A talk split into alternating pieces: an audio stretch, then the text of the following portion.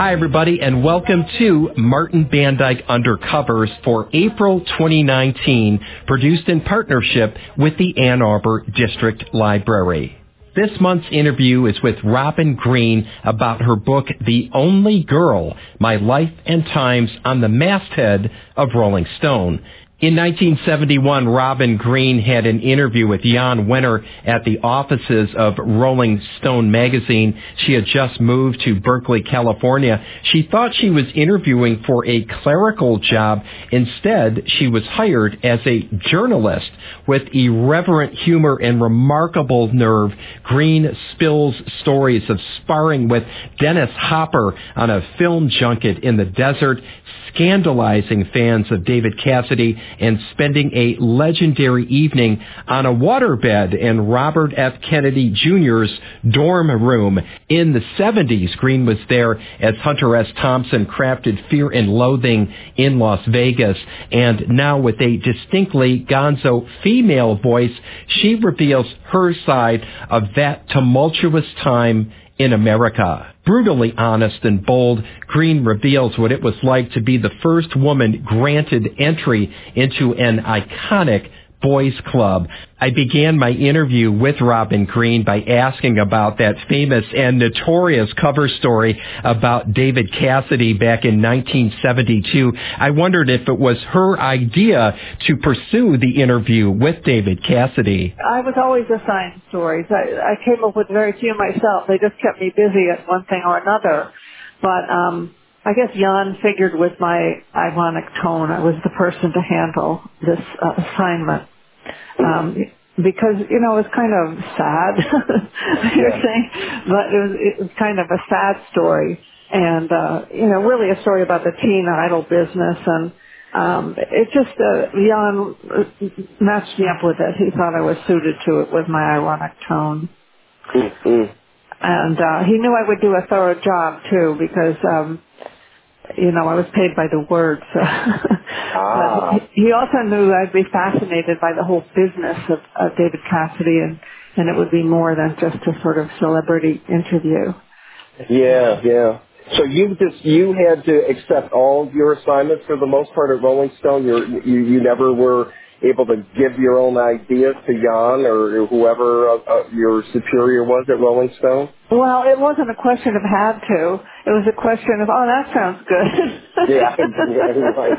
I Yeah. want to do that I mean the only thing that I really didn't have a feeling for and this is, is probably why I'm not Hunter Thompson, is because uh, the politics, the, I, I had I had even forgotten the, the article that I'd written on politics, but apparently I'd, I'd done a lot of like field work in the uh, 72 election in George McGovern's run. Um, but I wasn't interested. I just wasn't bent that way. That wasn't my beat. Mm. Um, let's let's go back to your early days. Tell me about your family and were, were were you were you destined to become a writer? Did you have this burning desire to be a journalist uh, was since, ever since you were a kid?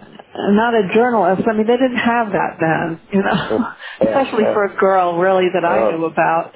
Um, there was no journalism course at Brown University where I went.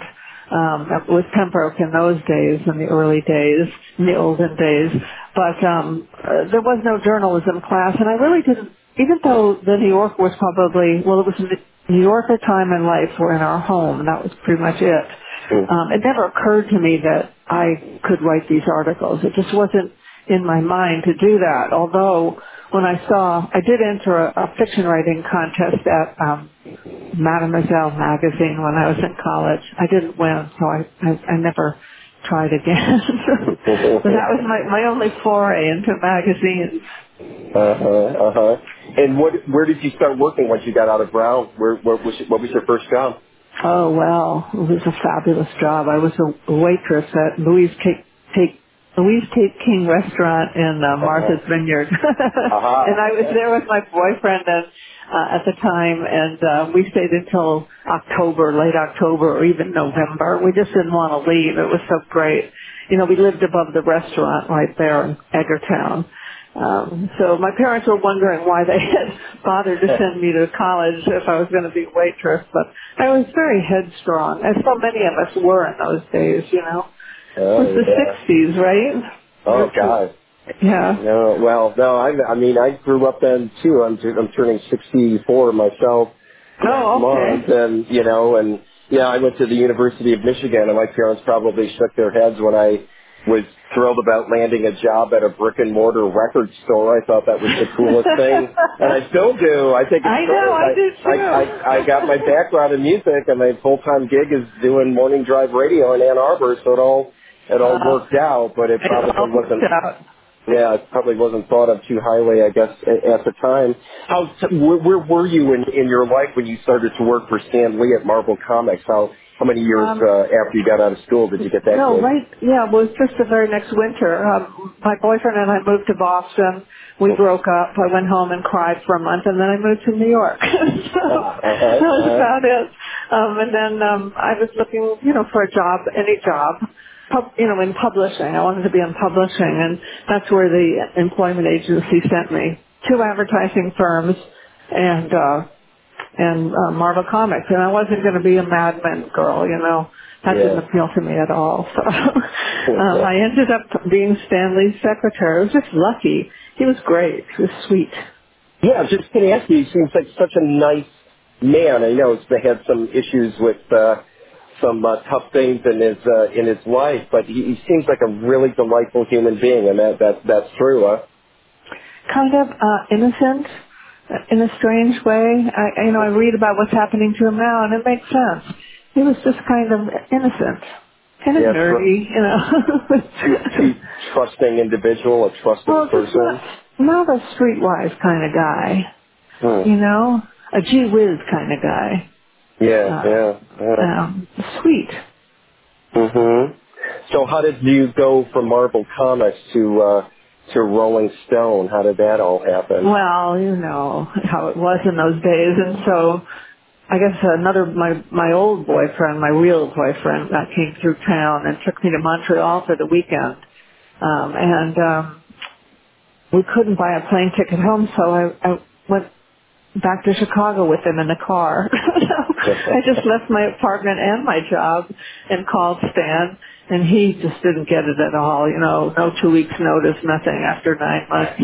Um uh-huh. he kind of I could see him scratching his head. you know. but um and my parents, those those poor souls, they they went down to New York and took my bed and my suitcase out of my apartment and took my cat too, was with a friend and they just took over that life for me and I just moved on and then you know, David wanted to, my boyfriend wanted to move to the Bay Area and I did too. I started reading Rolling Stone and really listening to music. Well, before that even, right? I mean, the music was so great in those days, wasn't it?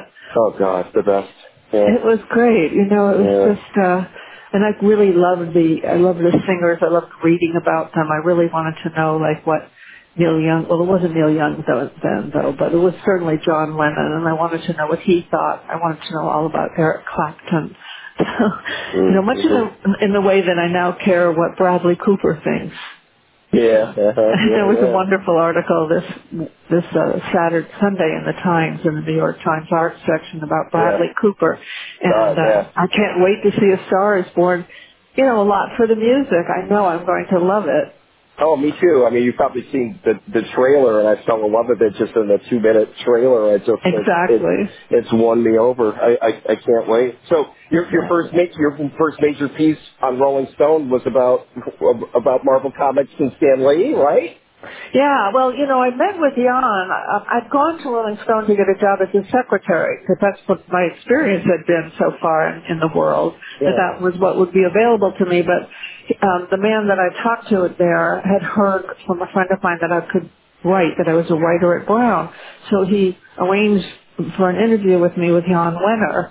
Um, and Jan, you know, was very curious about Marvel Comics, and this was when Marvel Comics was sort of off the radar, as far as I was concerned, anyway. But he really understood that it would, it would, it was a cultural phenomenon, or would be, and it certainly is now. So he was really prescient in that. But he wanted to know about what it was like to work there, and he said, "Well, if you're going back east."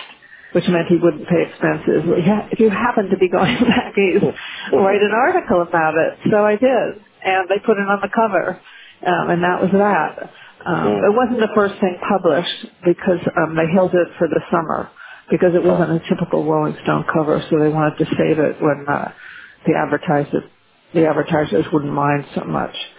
But um, I guess rates are cheaper in the summer. In the but uh, I had like okay. I started writing them after that. You know, after after my my article was accepted, they just sit, they kept me busy constantly. As constant as anyone was in those days, right? Yeah, yeah, yeah. Boy, the the experience you had with uh, Dennis Hopper uh, is is as completely insane as I I could probably imagine. Tell tell us a little bit about trying to write an article about Dennis Hopper and Oh, probably the God. the most in, in preposterous time in his life. I, I don't know how he lived through this period of the the last movie. Yes, and that's what I was witness to, and it was awful. It was terrible. I've and never also, seen it. well, it's it's out again. You know, it's, uh, we're teaching now. My husband and I are spending the semester teaching TV writing at the University of Iowa, Hmm. and there's a you know cool film um art film house here and, and they were playing the last movie. I couldn't believe it. You know, it's like my my past had circled around to Yeah, yeah, like me and the tush, you know. yeah. But uh, Uh huh. um, there was Dennis Hopper back again. You know, I met him years later on the set, and uh, he had he didn't remember the whole thing at all. And how could he? It was just like so loaded and out there, and it, just way out there, way out there, in, in a bad territory, and living in Taos, New Mexico, and and uh, just left too much to his own devices. Yeah, yeah. Yeah, you know, I was a shy girl and scared, and a lot of Hollywood people were there and underground press, and it was just totally intimidating and horrible. And um, I wrote about it, and uh, and ha. what were some of the other uh, major pieces? Pieces that you know, even though these have been assigned to you, that you- you're the happiest with with, Rolling Stone, Robin. What can you name oh, another know. couple? Well, I did a Annie Leibovitz and I spent a few days in a whorehouse in Nevada when nobody really knew about the Mustang Ranch and all of that. We stayed at the whorehouse and also at um, Joe Conforte's house. He was the the the, the head pimp, you know, he was the Uh-huh. pimp of the whorehouse. And it was legalized, so it was about legalized um, prostitution in Nevada. And that was a nice cover that she shot. And then, you know, I did some work also um, on cults and before Jim Jones. So Jim Jones was hardly a surprise to me. And they're published. I don't know what I can say on your program, they're, but Oh, they're you go ahead. okay. Well, We the article is the article is published in uh, along with David Felton's articles on uh, Jim Manson and uh, and uh, a, a group in Boston um, in a book called The Mindfuckers. And, and it really didn't sell that well. You know, Huh. because people couldn't really ask for it, you know. Yeah, right. Yeah. Uh-huh. I gotcha. think it's still around somewhere, you know. It's, I think it's it's used in some journalism classes, I think. But all of it was a precursor to Jim Jones, which came later and it was not a surprise. You know, Yeah. there was just this sort of thing afoot then. Mm-hmm. Mm-hmm. So, what led to your uh, your dismissal from from Rolling Stone, or did uh, uh, you you know get uh, Jan Wenner pissed at you for something? What what exactly happened that made you leave there? Well, I didn't leave there. I actually published after that. He just took me off the masthead like a sergeant being stripped of his stripes, you know. Oh my. Because it Mhm. was really, it was a story I didn't write. um, because I'd spent months on it, and uh, it would have really been the, the story that put me on the map. You know, um, I mean, I was on a small map. I was known by other magazines, but in the world of, let's say, Time magazine or the general world, I wasn't known. And you know, I was trying to do an article on the children of the slain uh, Robert Kennedy uh, Senior when he was running for president, and uh, it was a couple of years after his death, I think, and I was supposed to interview his children, or the grown ones anyway. And I, I crossed a, a journalistic line, let's say, with one of them. Yes. yes. Okay, I slept Uh-huh. with Robert Kennedy Jr., but um, I didn't want to write about it. I didn't want to become famous for that. And now it Yeah. won't seem to mind, you know, but Uh-huh, uh-huh. So uh, back you then it was a little different. back Yeah. then I just um I I was ashamed. I was I was uh, embarrassed, I guess, more than ashamed. I didn't feel much shame, I don't think, but I was embarrassed.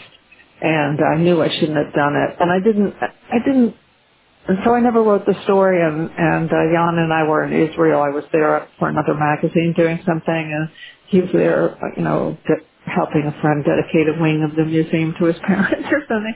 And he, we were at a nightclub, and he told me if I didn't hand the story in, that he would take me off the masthead. And I said okay because. I I really, like I said in the very beginning of our conversation, I didn't really want to be a journalist. It wasn't my dream. I, I don't know what my dream was exactly, but um, I didn't mind. I'd had enough. I'd done it.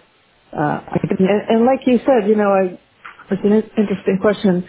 I, I didn't. I wasn't a font of ideas that I was passionate to write about. I really wasn't. My mind or, or my heart was going someplace else, and it did. Mm. And what happened? You went you went back to waiting tables for a while. Uh, A little bit. yeah. well, you know, And then- right? yeah, of course. No, I get it. No, you got to do what you have to do. Well, how did how did the transition to writing for television happen, Robin? What, what tell walk us through that. Well, the, the, the short version is I came here to the University of Iowa um, to the writer's workshop. So I started my life again, essentially. You know, I, I, I needed to reconnect with, I guess, academia, which I'd fled.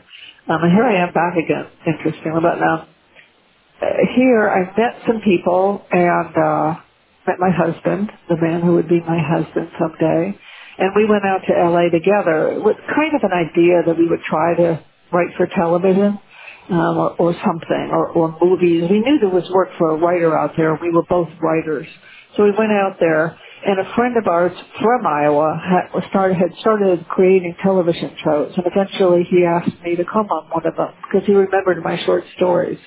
Um, and that was that. I mean, that was the beginning of a 25 year or more, I guess, uh, career in television. And I loved it. I loved that. I, I didn't, I really did love that. Oh my God, I bet, I bet. Um, what you? Especially when it came to The Sopranos, you know. And also Northern Exposure was a labor of love as well. You know, a fun show too, but gosh, The Sopranos is in such a another league. I have a confession to make, Robin, about The Sopranos. When I remember when it first came on, I, in my dumbass know-it-all, you know, style, was like, oh, I don't want to watch. Oh, that's just a television. That can't be as good as you know Martin Scorsese doing Goodfellas or The Godfather. It's just got to be some watered down imitation thing. I didn't watch The Sopranos. I'm embarrassed to say this, but for years, and then finally. It, it, you know, we had HBO and it was on, you know, an episode was on one night. I'm like, oh shit, I've never gotten into this show. I've never even thought of what, and, and 30 minutes into it, the first episode, my wife and I looked at each other like, oh Jesus Christ, we're so stupid. And, and we did, and we just did the binge watch, and it was, it was like, oh my God, I didn't, I had no idea that this was so Funny. profoundly great and funny and complicated. And it- As a writer, it, it must have been a it must have been a blast to, to be part of that team. It was. It was a blast. It was a blast. And it was like Rolling Stone in that it was a labor of love more than anything because, you know, it didn't air that first year. Um, so, sorry, I mean, we had taken a, a pay cut to go work on a show because they only do 12 episodes and in network TV, which is all really there was then, not Yeah. now, you, you do 22 to 25 episodes. So when we went to when we went to Sopranos, it was half as many episodes, so it was half the money. But we had read David's script, all of its permutations for network and for cable, and we just loved it. And when he, when he had filmed the pilot, we saw that. And so when he when it went and he asked us to come uh, to be on it, we just left at the chance, you know. And, and we did all the 12 episodes that we made after the pilot all in one year without airing. So we didn't even know if anybody would like it. And, uh, and so we just did it for fun. We did it like we did in the 60s. We just did it for fun, for love. Yeah. And, and all of us, the actors and everybody, it was just, it was just the fun of it. And also television, you know, is different from journalism and that journalism is, is almost, you know, it's very intellectual. You have to use your mind a lot. You have to think a lot, and and you do in television, but you have to use your heart, you know, and your body. It's it, it's also physical. So that's one one of the reasons I loved it because you could be dramatic and funny, you know. So so that's what it was at The Sopranos. It was just this all out boogie, you know. Yeah, yeah, yeah. And uh, uh, David Chase, a, a notoriously difficult person, for by all accounts, but but but worth it. Worth worth going through the ringer with David Chase. Well, you know, I so. worked with him my second year in the business, and we were friends and hung out together and uh, socially friendly with his, uh, you know, family. Um, and and so it's just that when you're with in that kind of uh, pressure situation for it was more than five years to do the five seasons that we were we were there five and a half seasons of the 6 Mhm. Um, I guess you get on each other's nerves, and he was difficult in that you had to watch yourself a- around him um, and be cool, and that wears on a person after a while. And I guess I guess it just wore on me, and and and and I wore on him. so Yeah. it's Yeah, just yeah. um, it it was just one of those things, like a relationship that ends, um, and and it was hard. It was tough. That was tough. Okay. Okay.